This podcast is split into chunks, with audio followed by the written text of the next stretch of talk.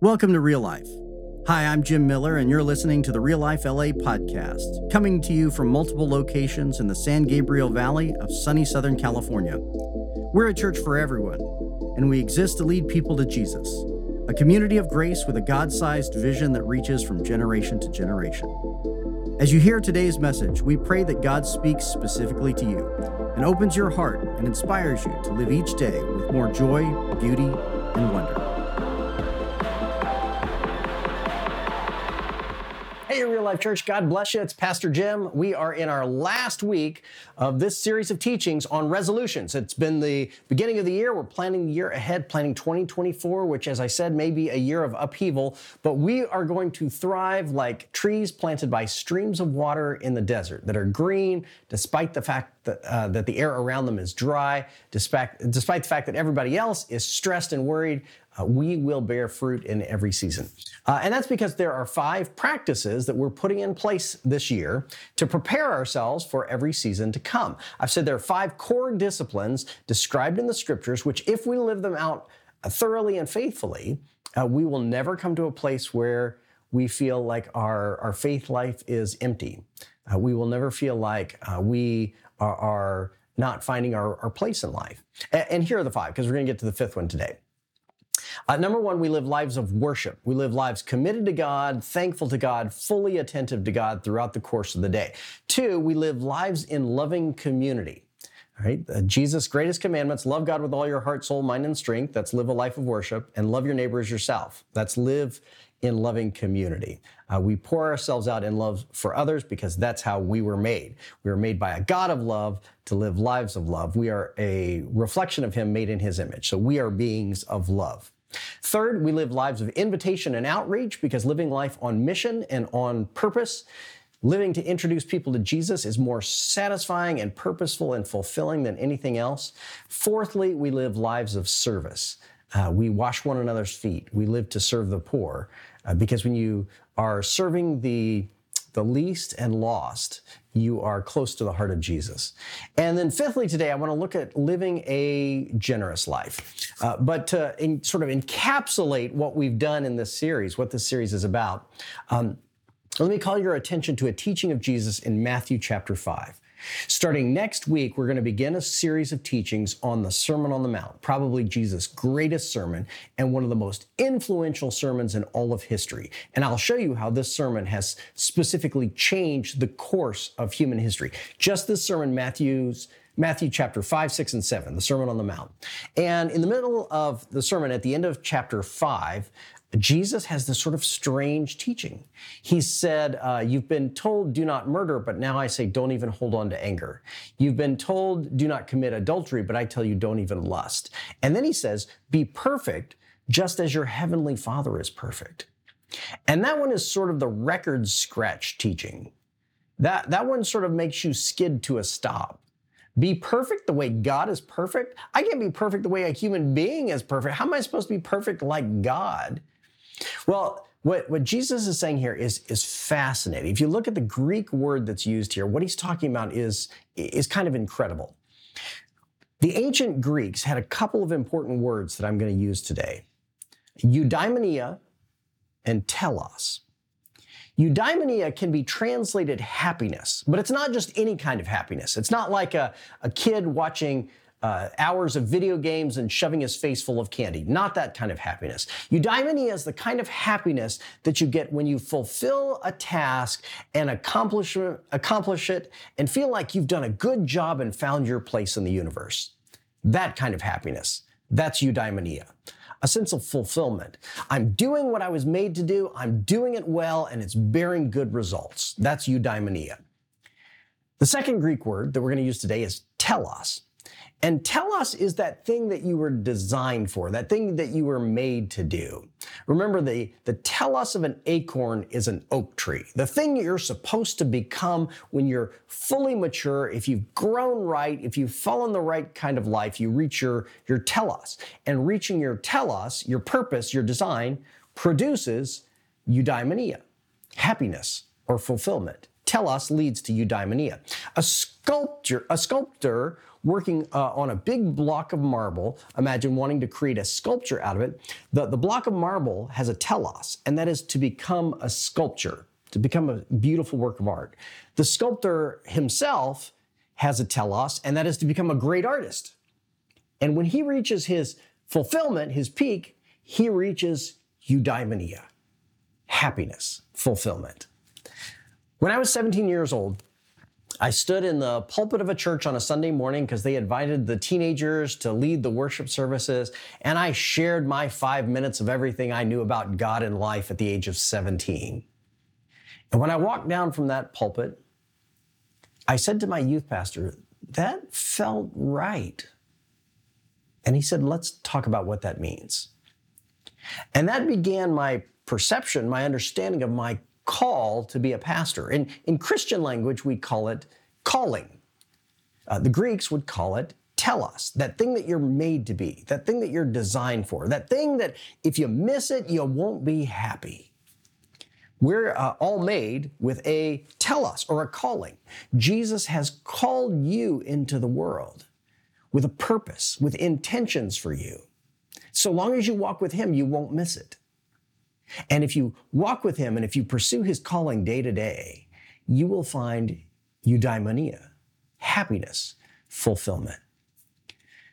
Well, the word that Jesus uses in Matthew chapter 5 when he says, Be perfect as your heavenly Father is perfect, is a version of the word telos.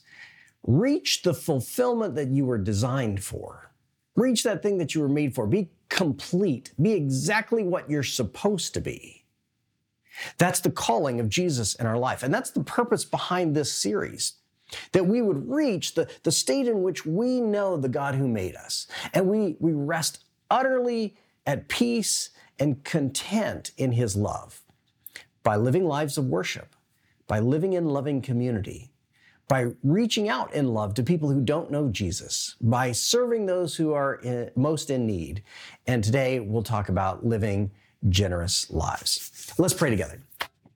Jesus, bless your word this morning that we might understand it and know it and draw close to you.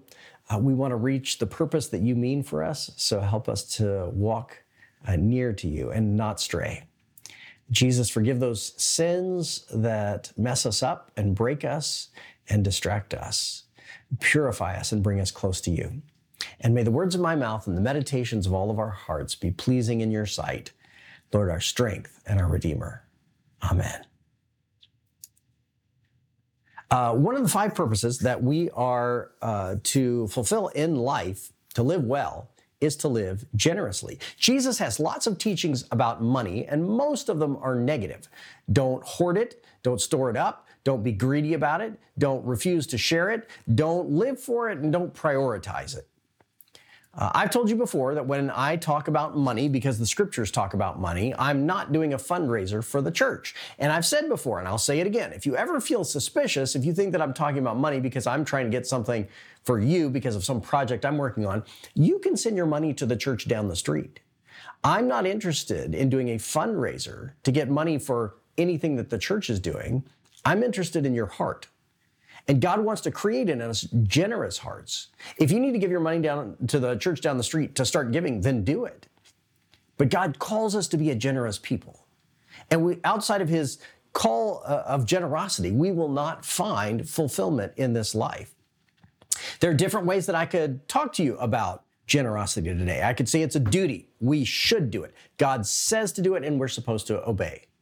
I could appeal to your sympathy and say, think about the plight of the poor and how hard their lives are and how privileged we are. I could be angry and scold us for greed. We shouldn't be so selfish. We have so much and we just don't care. I can do any of that. But, but that's not what I want to talk about today because I want to look at a text from the prophet Malachi. And Malachi is a little bit scolding, but what, what Malachi is after is, is living into purpose, living into fulfillment. Uh, you'll see what I mean. Uh, open to Malachi chapter 3 if you've got a Bible with you. The prophet Malachi preached about 400 years before Jesus. God's people had been off in slavery in Babylon. They had gone back and begun to rebuild Israel. They had reestablished their temple, but they start to invest more in themselves than in the temple that needs to be rebuilt. And the temple falls into disrepair and disuse. The temple was maintained through tithing which meant that the people would give 10%, the first 10% of their harvest to the temple to maintain the temple itself and the priesthood. Because the Jewish people believed that the heart of their community was the center of worship. And if the center of worship, where God was honored, was not the center of the community, the community had gone astray. And so 10% of of what they brought in from their harvesting, from their farming, was to go to the temple. And after that, if there were any poor people living among them, they were to care for the poor out of their own resources. That wasn't even part of their 10%. The 10% was to maintain the house of worship. And Malachi sees that they are not doing that. And here's what Malachi has to say in chapter 3, verse 8. He's uh, portraying a conversation between God and humanity. And God says, Will a mere mortal rob God. Yet you rob me. But you ask, how are we robbing you? In tithes and offerings. Tithes is that 10%, and offerings are gifts beyond the 10%. You are under a curse, your whole nation, because you are robbing me. The whole land is burdened by their failure and faithfulness. Bring the whole tithe into the storehouse that there may be food in my house. Test me in this, says the Lord Almighty. This is the only place in Scripture where God invites his people to test him. And see if I will not throw open the floodgates of heaven and pour out so much blessing that there will not be room enough to store it. The floodgates of heaven is literally referring to the clouds in the sky. For a farming community, when the floodgates are open, a, a, flood comes out. It's talking about rain because for a farming community, they are, they are system dependent on good weather to produce crops so they can live. And so God throwing open the floodgates of heaven is God allowing rain to fall on the earth so that their harvest can be plentiful. See if I will not throw open the floodgates of heaven and pour out so much blessing that there will not be room enough to store it. I will prevent pests from devouring your crops, and the vines in your field will not drop their fruit before it is ripe, says the Lord Almighty. Then all the nations will call you blessed, for yours will be a delightful land, says the Lord Almighty. So this prophecy has two prongs, a negative one and a positive one. The negative one is don't rob God. That's the scolding part, right? Do not steal from God. You're under a curse for doing it. But the positive one is this. When you live a generous life, God will absolutely overshadow your generosity. You've heard it said you can't outgive God. And the truth is, God will give in far abundance to anything that we can do. Um, I'll show you that, what this means. First, look at the, the negative side. The negative side reads this way. Uh, I've got some charts that uh, I think we're going to drop up on the screen for you. Uh, the number of affluent households in the United States that gave to charity has declined from 91% in 2014 to 85%. And in the general population in that same time period, in this last decade, it's dropped from 55% to close to 40%. Now, you can debate whether or not these statistics are based on changes in the tax code or changes in people's reporting, but there's an overall trend that can't be avoided, which is that church attendance in America has been declining and has continued to decline and has declined significantly in the last decade. Furthermore, it's been shown, and this is just in the in the data, this is unquestionable, the most significant charitable donors in America are religious donors. And so, as there are less religious people and less people revol- involved in religious charities, charitable giving is going to go down. Uh, the average percentage given uh, has remained below 2%. If you look at the second chart, chart, average giving is less than 2% and is at an all time low. The number of people who actually tithe, including people who say that they sincerely follow Jesus, is actually very low. And God looks at that and says, You're, you're robbing me. I, honestly, you say that you believe. You get up and you pray and you read the Bible and you post Bible verses on your Instagram, but I can see your Venmo account and you're not generous and you don't tithe and you're robbing me when you do that. And as a consequence, your nation is under a curse. And that's going to play out in practical ways in the future of America if America's Christian population continues to decline. Because as churches fall into disuse and disrepair, charitable work will fall away.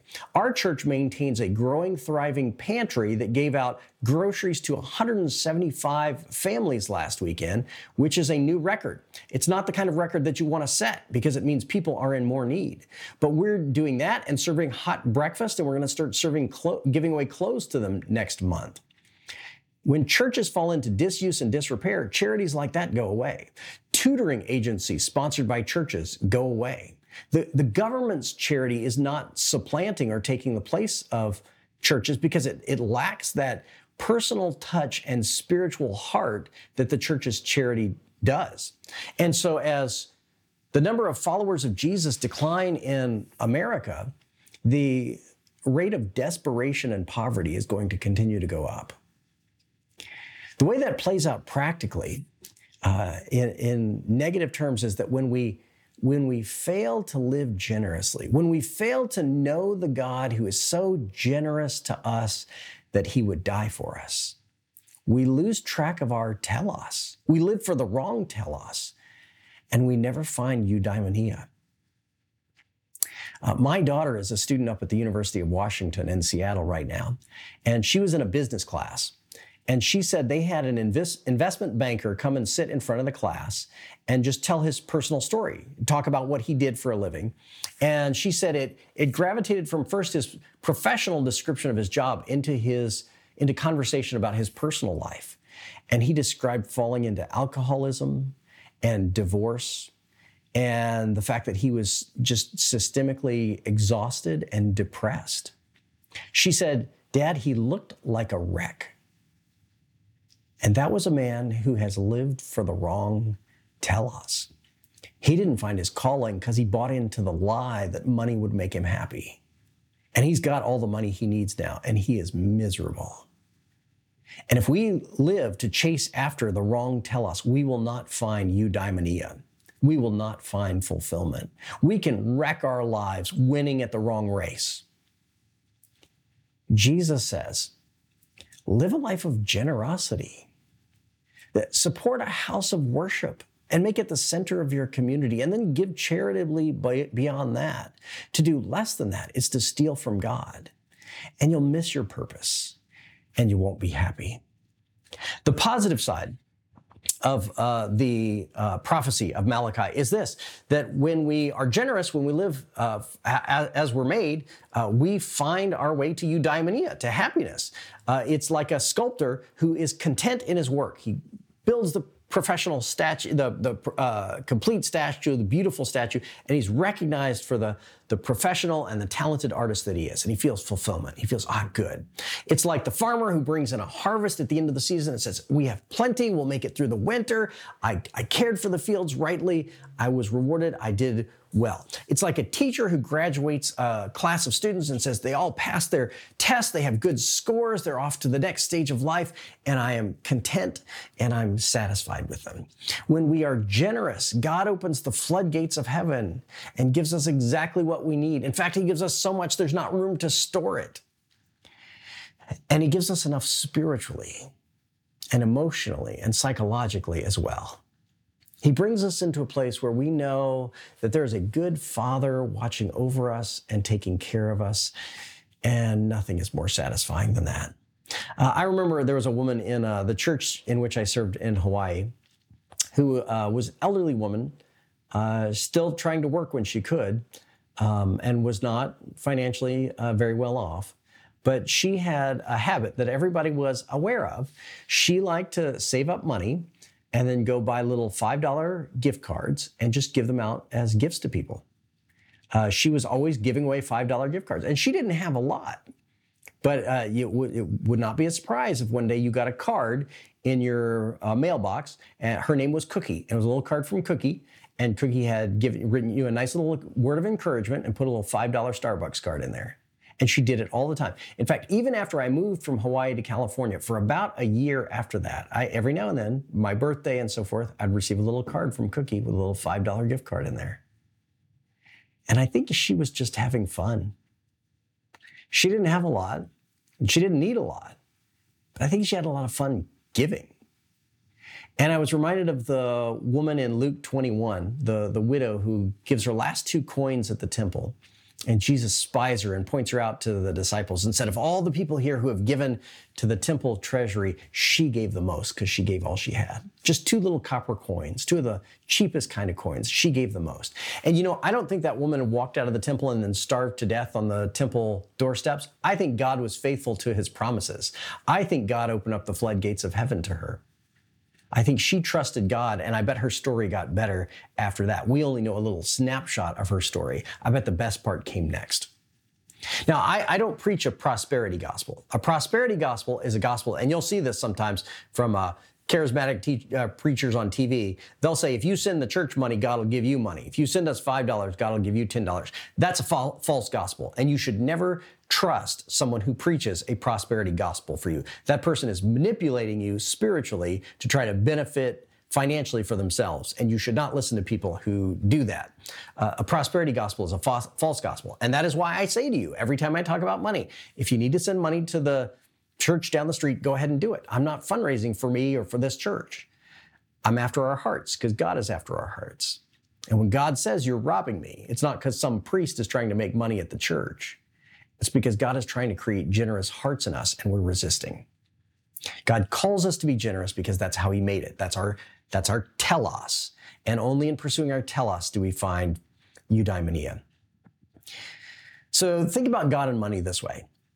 Think about God as a good, loving, and healthy father. This is the way I always say it a good, loving, and healthy father. And I know if we've had a bad experience with our dad, father imagery can be difficult, but we're going to steal father, the title father, from a bad earthly dad and give it to a, a worthy heavenly father, a good, healthy, and loving father. Think about what a good, healthy, and loving father does. If a good, healthy, and loving father uh, has a child who comes to them and says, uh, I need your help.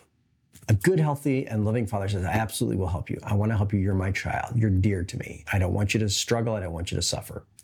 If a child goes to the father and says, I want to do this myself. I don't want your help. Dad might say, okay, do it yourself. And, and maybe that child will prosper on their own, but it's going to be a struggle. It's not the same as having dad's help. Now, think about this. Think about a child, a daughter who goes to the father and says, um, I want help because I want to be generous to people. I want your help because I want to do good for other people. Think about how much a heavenly father would pour out to that child. That's the right way to think about God. So, practically, this is what we do. Pragmatically, here's how to go about it start by tithing. You need to mark off 10% and say, I'm going to give this to building the kingdom of heaven on earth. If you need to send it to the church down the street, send it to the church down the street. But the Christian church in America is woefully inadequate at this. You need to start tithing. Imagine showing up at the gates of heaven saying, There wasn't a single year where I tithed. Do it once. See if God doesn't deliver on his promises. Uh, if, if we take uh, tithing seriously, it, it starts to get a hold of us. Um, I, I started tithing when I was in high school uh, because I, I knew that uh, all of my money was just for luxury. My dad took care of uh, a place to live and food on the table. But the reality is now as an adult, my father still takes care of my place to live and food on the table. And I can tithe with the same eagerness and easiness that I did when I was in high school. And my wife and I have carried that to a greater extent in our lives. When we sold our condo in Hawaii and moved to California, we tithed on the profit of a condo. And that was a lot. I know a lot of people who don't tithe on the sale of real estate, but hey, that is actually income. And so we tithe on that too. She and I tithe on gifts that we receive. And technically, that's not income in the strict sense, but we do it anyway. We tithe on gifts that we receive. And we've never regretted a dime of it. We've never wished we had it back. Start by tithing. And then once you do that, start giving for fun. There are ways to give charitably, like Cookie did, that just make you enjoy life more. Uh, if you've never sponsored a child through Compassion International, you can go to reallife.la. That's our church website, reallife.la forward slash compassion. And there you'll see a list of children in developing nations that are waiting for sponsors who send them a monthly uh, uh, donation and then you can write letters to the child. You can even visit the child. I've visited a couple of the children that I've sponsored through Compassion International. We've been doing this for about 30 years in my family. And, uh, and, um, uh, if you've never sponsored a child before, it's just a fun way to connect with somebody off in the world that you may never meet face to face, but you get to know that you changed their lives. Uh, Real Life was one of the only churches in America which launched a Compassion Sunday during the pandemic. So when everything was closing down and everybody was laying off staff and everybody was panicking, we as a church held a Compassion Sunday, which is a Sunday where we put out packets from Compassion International and say, here are children that you can sponsor. If you have room for it, take a child and sponsor a child. Uh, one of the only churches in America that did that because trees planted by streams of water are not freaked out by the desert. That's not where we get our nourishment. When you're nourished by God, you don't freak out when the world around you is in trouble because the world around you is not what's taking care of you. God is what's taking care of you. During the pandemic, we did a, a fun little uh, exercise in generosity where uh, I told the church when you go to the grocery store, because they're still open, those are essential workers, they're still open, there are little gift cards usually right at the checkout counter for restaurants and you know Amazon and everything else. Take one of those gift cards, put whatever amount on it God tells you to, and then when you're done checking out, give it to the cashier and say, thanks for being here. Thanks for doing your job. And, uh, and then we invited you all to throw, uh, throw in emails to us and uh, tell us about those stories. And dozens of you did it. And it was so, it was so gracious. That was, that was a good moment. Uh, it, it's fun to be generous. Uh, it's touching to be generous. Um, there was a year um, years ago where I decided I was going to give one dollar to charity beyond tithing. I already tithe, but one dollar to charity beyond tithing for every dollar I spent on a luxury item for myself. So that meant a four dollar latte was going to cost me eight dollars because I could spend four dollars on the latte, but then I had to give four dollars more than tithing to uh, charity, uh, and I did that for a year. And I both I both gave more and I spent less on myself. It was a very conservative year, uh, but it was fun to experiment and see what it was like to give myself a 100% luxury tax uh, and see how that affected my life. Um, if you want to give charitably to our Mexico project. Next month, we're going down to Mexico to build a house as part of a church planting network we've been working with down there. It's a pastor who's planted over 50 churches and he builds churches and little schools next to the church and a little house for the pastor. And we're going to go down and build a house next month. And we've calculated that if every giving unit in our church gives an extra $24 in 2024, $24 in 2024, that will cover the $7,000 it costs to build the house down there that we give to that charity. So consider that. If you go to uh, our reallife.la slash give, there's a drop down menu that says Mexico, and you can donate an extra $24 there if you want to. Uh, in all this, you don't have to do any of it, but you're designed to. It's your telos, it's how we're made.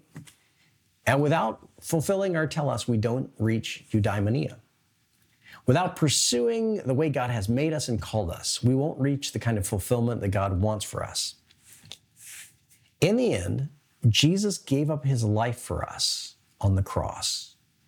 He made the ultimate sacrifice and ultimate surrender. He didn't want to do it. He prayed, Father, take this cup of suffering away from me.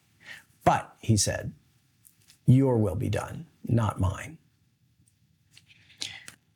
And now he calls us to follow in his footsteps, to recognize that the life of faith is a life of sacrifice, it's a life of generosity, but not because we'll be left empty handed, because we have a God who is more generous than us and likes to reward those who live into the, the generous hearts that he made for us. Give it a try. He says, Test me in this. You'll see. Pray with me. Jesus, thank you for your generosity. Thank you that you are so good to us. Thank you that you lived for us and you died for us. Thank you that you rose again and now you walk with us. I thank you that uh, in the ups and downs of every day, you're right there beside us, that nothing going on in our lives is out of your hands, that we can trust you in all things. Thank you, Jesus, for that peace. It's in his name that we pray. Amen. God bless you. Go be the church. Thanks for joining us today. Now, will you help us welcome others to real life? Share our podcast or find us on Facebook or Instagram at Real Life LA. If you'd like to become a supporter, please visit reallife.la and tap Give to help us welcome everyone to real life. God bless and have a wonderful day.